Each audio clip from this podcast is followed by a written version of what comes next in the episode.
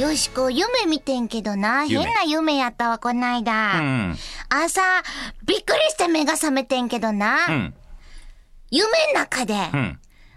頭の真ん中がツルツルになってよしこの髪型が落ち武者になってるってびっくりして目が覚めた、うん、それからこの間もな、うん、サイが出てきてんや、うん、夢の中に動物のね、うん、だけどこのサイが緑色やねん、うん、変な色やなと思って近づいていったな、うん、その際全身、うん、ブロッコリーでできててさらにそこで、うん、サイがなんか加えててん、うん、土の子加えてて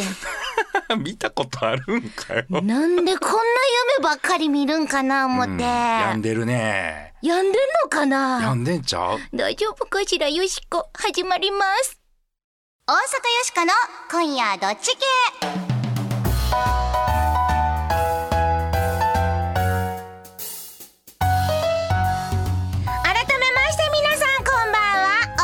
よしこです。こんばんは、平田誠二です。いやびっくりしたほんまに頭は落ち武者になるし、うん、ブロッコリーの際出てくるし、うん、夢って何かこう心のね底で思ってる願望を見ちゃうとかあるじゃないですか、うんうん、落ち武者願望とかあるんやろか、ブロッコリー土の子願望とかようわからん、これはプログラミングのミスちゃうかとよしか思ってんねんけどな。あ、そうやったね、ロボットやったもんね。そうやで、うん、まあわからんけど、うん、まあ絵は面白かったからさあメッセージもうてます。こちら茨城市の次郎長さんからです。はい、ありがとうございます。3月22日に放送してましたアイボについて、うん、私は合同葬儀をしてあげてもいいと思いました、うん、さらにはボディだけ使ってラジコンカーになって爆走したり防犯カメラになったりして第二の人生を送るなどはいかがでしょうか。なるほど、これアイボがな、もう使われへんようになったら、うん、その後かわいそうやな言ってお葬式しようかいう話があったんやんなこの間な。ございましたね、別の人生を歩む。そうや、防犯カメラとかちょっとこれ発想やなラジコンカーとかさ、ね、うん、爆走絵まで描いてくれてて、うん、ラジコンカーはちゃんと耳ついてんねん相棒の形を残したままほんま残ってるよね、うん、あとね東京都の太郎さんからいただきました、はい、こちらはね、あ、なるほどというご意見ですよ、うん、この間シャープさんの話あったでしょう、はいはい、シャープ海外戦略の道を阻んだのは日本企業連合軍についてですが、うん、私は重大な情報が欠如していることを指摘させてください。仕事を日本連合が奪ったのは確かですが、うんうん、もともとシャープにも日本連合に加わらないかといった打診があったのをシャープが断ったんですよと。へー、まあそういうことをねバラエティ番組に言うのはナンセンスかもしれませんが、気になったのでメールを送らせていただきましたと。初めて知りましたね。こうバンバンこんなんでも言うてほしいな。そうですね、いやいやありがとうございます、うん、声かかってたんですね。なるほどね。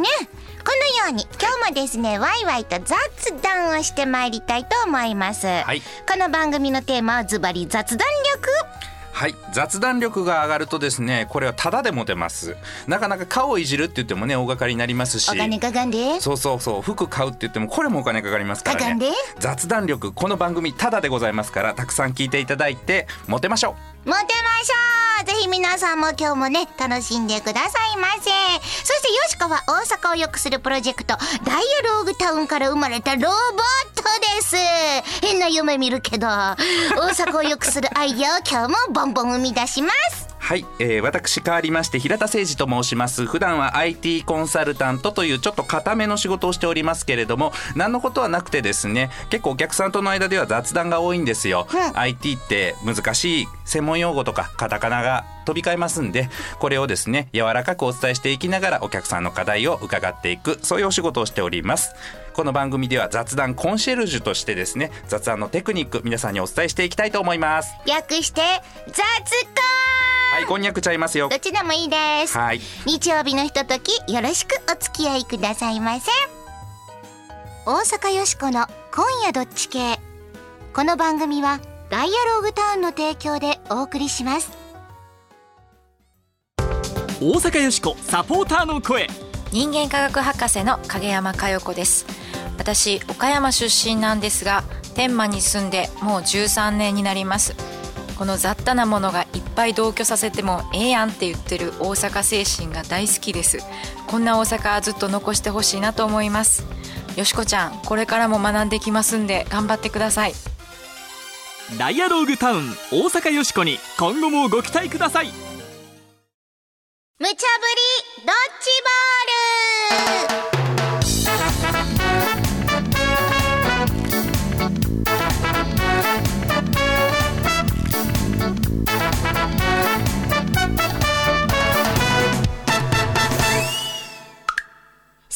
むちゃぶりドッジボール。このコーナーはアホネタからマジネタまでディレクターから今しがたむちゃぶりされたネタをどっち系か雑談しようやないかいなというコーナーです。さて今夜あなたはどっち系でしょうか。ちゅうことで、はい、今日もアホネタからいきます。ほな1個目のドッジボール投げますキンコンカーン東大が滑り止め、合格者の7割が入学辞退。はい、東大ですよ、東京大学。これね、東大7割受かった人が辞退した学部があるんですよ。今そこ狙い目やと思って今年残念やった人、目指そうと思った人いるでしょう。これ目指せない特殊な学部なんですね。なんで？なんでかっていうと、これピークPEAK っていうね、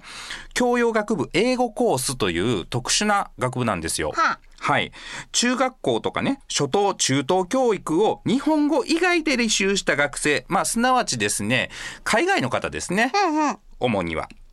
こういう方を対象にした学部ということなんです。みんな東大を受けて、それで他の学校も受けるわけです、海外の。MIT、マサチューセッツ工科大学とかね。ようきく宇宙とかやってるとかやな。そうです、そうです。あと、ケンブリッジ大、オックスフォード大とかですね。海外の名だたるところも同時に受けるわけですね。東大っていうと日本で一番頭いい学校っていうイメージありますでしょ？ある。はい。でも、海外で見るとですね、そういう名門っていう学校の方が魅力的だったりとか、あと、奨学金がね、やっぱり良かったりとかっていうこともあって、そっちの方が魅力やんっていう風になっちゃったみたいです。ちゅうことで、東大も地に落ちたもんやな。世界が相手ではどうないもなりまへんか。上には上がおるっちゅうことかな。うちは納得ですわ。誰やねん。B、いや、日本の最難関、東大を舐めてもうたら困ります。外国の大学がなんぼのもんじゃい。辞退するやつがアホちょうこ。うちは納得できまへんで。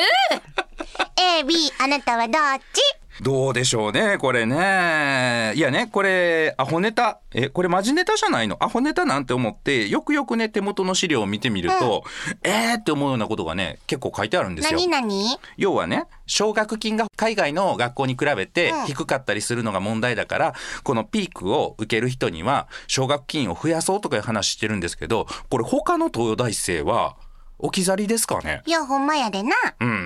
大学さんだけじゃなくて、他のご商売でもあるんですけど、新しい層のね、お客さんを取っていこうとした時に、今までのお客さんがおざなりになるみたいなことあるわ。あるでしょ。携帯電話とかちょっとそんなん感じたことない？あるある。他に移った人の方がなんかお金もらえて、そうずーっと忠実にね、15年とか20年使っててもね、なんもあれへんがなみたいな。一途に私ここの携帯をずっと使い続けてるんですけれども、何それ、一途なこの思いは報われないわけっていう。そうよしこもロボットですから、ね、いっぱいいろんな通信カードが刺さってますけれども。そうやね、せやのにっていう、何の話だった？東大。そうやな。やからね、新しいとこに色気出すのはいいんだけれども、今通ってはるね、生徒さんをね、環境をっていう話がここではちょっと見えないので、何言うとんやろうなっていう。東大のそれこそこれ先生とかが言うてはるんやろうからね、どないしたらいいんやろ。東大って言うても東大の先生が東大出てるわけじゃないからね、なんかあれやね、なんかもっと魅力的にならなあかんのちゃう？せやけど大学、なんかわからんけど、もうあっこでしかもらわれへんグッズ作るとかさ。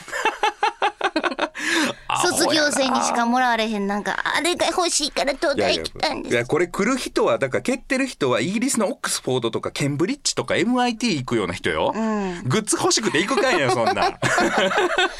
んかあかんで、それはアホですわ。あそう、うん、せっかく頑張ってもらいたいな、うん、どんなんしよっかな。うちはやっぱこれ激励を込めて A にしよう、うんうん、東大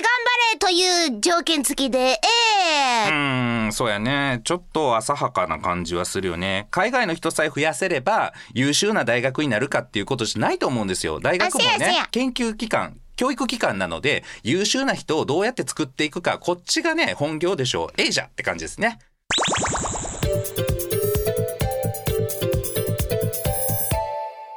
続いてはマジネーター2個目のドッジボール投げます。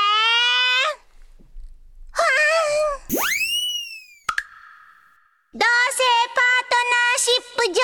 パートナーシップ条例が東京渋谷区で成立。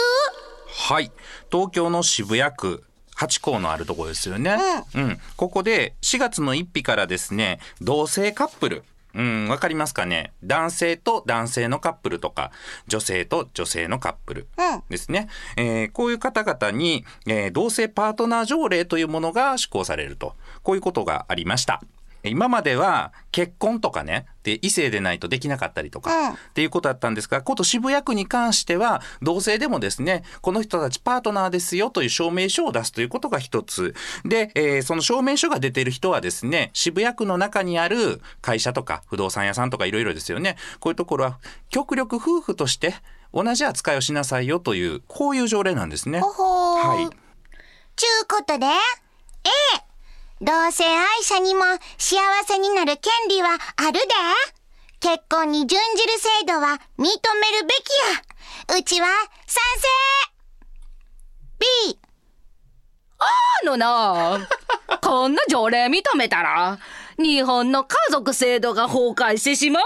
がな。反対に決まっとるやろ。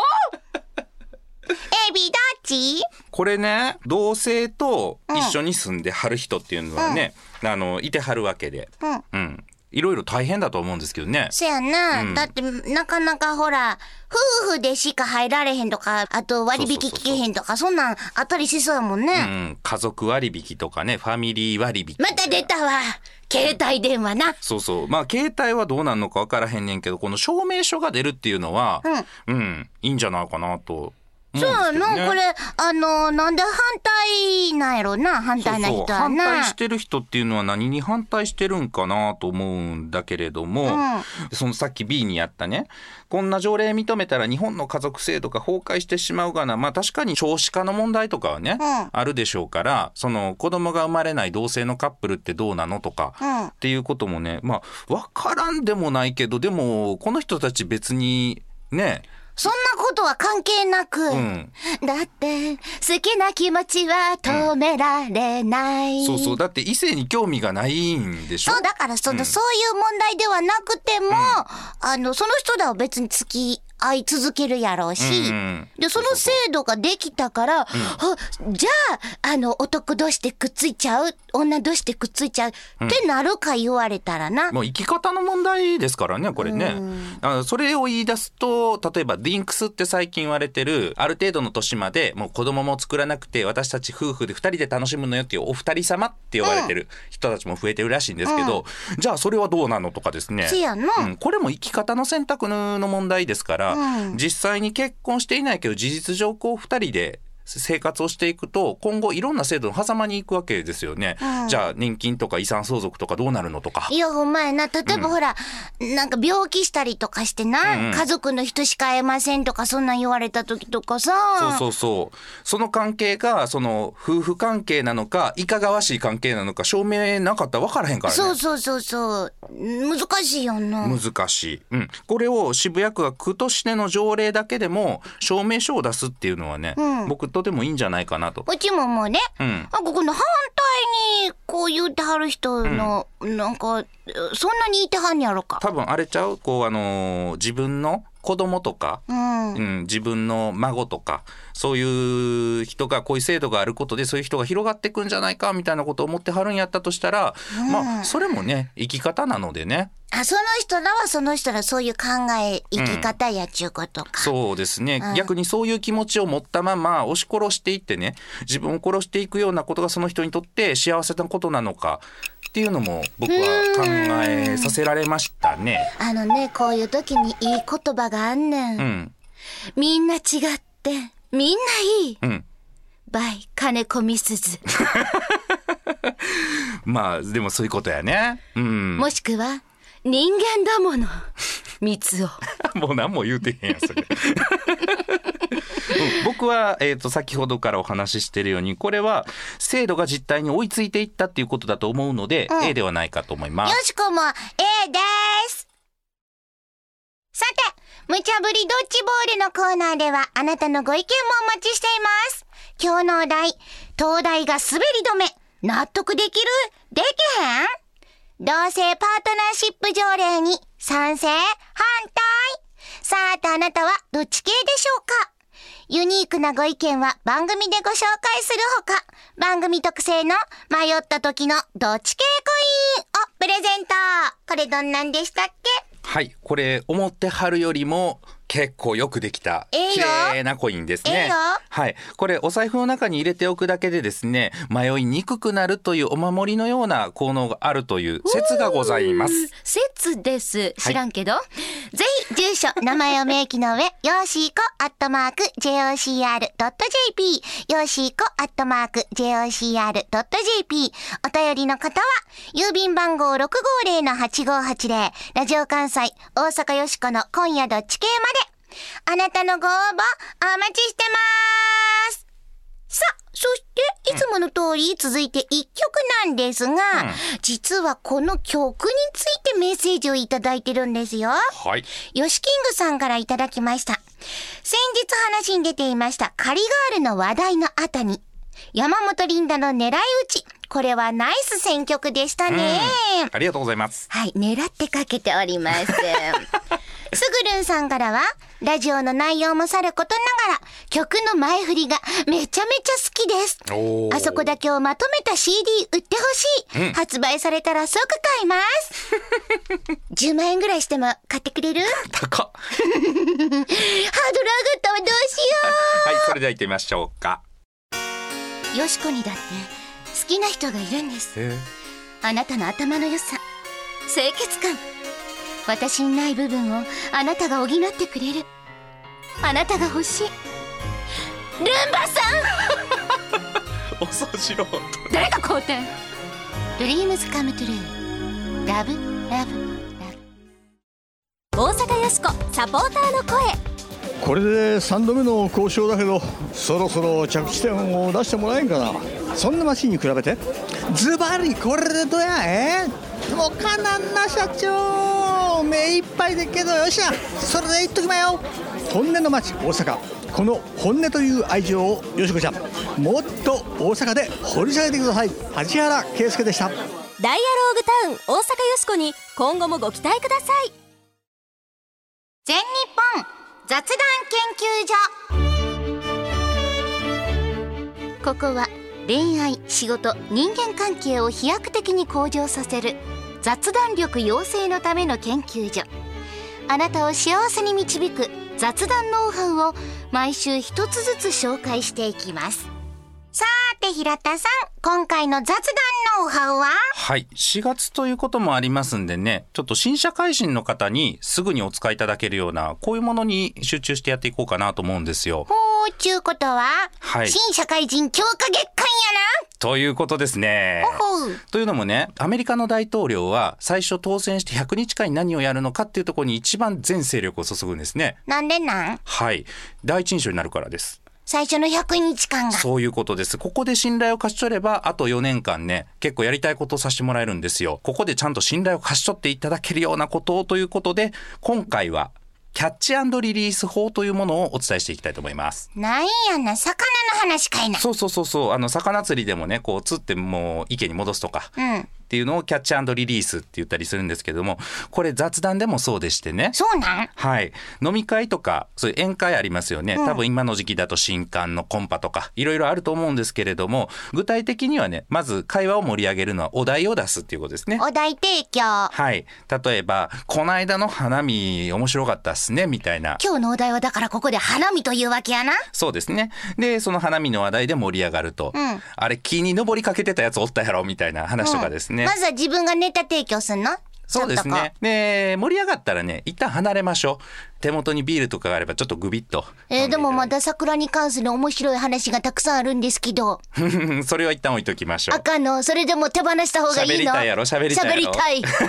それはね、あかんのか。ストックで置いときましょう。というのもそこで終わりじゃないんですよ。自然にこう会話が盛り上がっている状態をちょっと俯瞰して見渡してみてください、うん、その会話に入っていない人っていうのね、っていうのも何人か出てると思うんですよ。せやな。はい。そこでその人に振るんですね。花見の後はフットサルみたいな、そういう体を動かすのもしたいねみたいな話になってた時に、あ、そういえばさ、自分フットサル学生の時にめっちゃやってたんじゃんとか、自らこう言わへん人にな。そうそうそう、話題を振ってあげると。でただ振られても無茶ぶりになるので盛り上げてあげるということですね。ある程度までまた盛り上がったら、自然に盛り上がってきたら今度離れる。リリースすんにゃ。そうそう、キャッチ&リリースと。キャッチ&リリース、はい、キャッチ&リリースの繰り返しってことね。そうそう、これを繰り返していくと、あいつがおるから面白いなっていうのはみんなね、言葉に出さなくてもね、うん、やっぱそう思うんですよ。さあ呼ばれんだ、あいつ呼ぼうや、とりあえずあいつ呼ぼうやってなるわな。そうそうそうそう。これをすごい勉強していただくのに一番いいのは、バラエティの司会者さんの動きとかですね。ほんまや、うん、クリームシチューさんね、上田さんでやっぱ出ましたよね。あの人うまいんですよ、本当にうまいんですよ。そこらへん触り方とか振り方ね、あとやっぱり明石家さんまさんとかね、さすがだなって思うんですね。勉強せないかな、ほんなら見てな、はい、なのでまあ、リリースするっていうところをですね、盛り上げていこうとすると空回りすることもありますので、うん、ちゃんと盛り上がったら話すということを心がけてみてはいかがでしょうか。はい、しぶとくボールをつかみすぎないようにいたしましょう。はい、さあ、ということでぼちぼちエンディングやな、うん、そうですね。今日は東大入学自体の話とかなね、同性パートナーシップ条例の話とかあったけれども、はい、そうほな大阪よしこ、今日の大阪を良くするアイディア、ここで出しましょうか、はい、ピンポン出ました。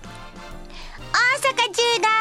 手と手を取り合うことでブレイクするアイディア、何はパートナーシップ制度の導入であります。パクリちゃん、渋谷区の渋谷区のパクリとか言わないで。どこが違うの。これはよしこのアイディアですよ、うん、ちゃうねん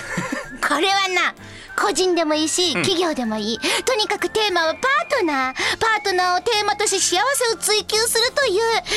コンセプト。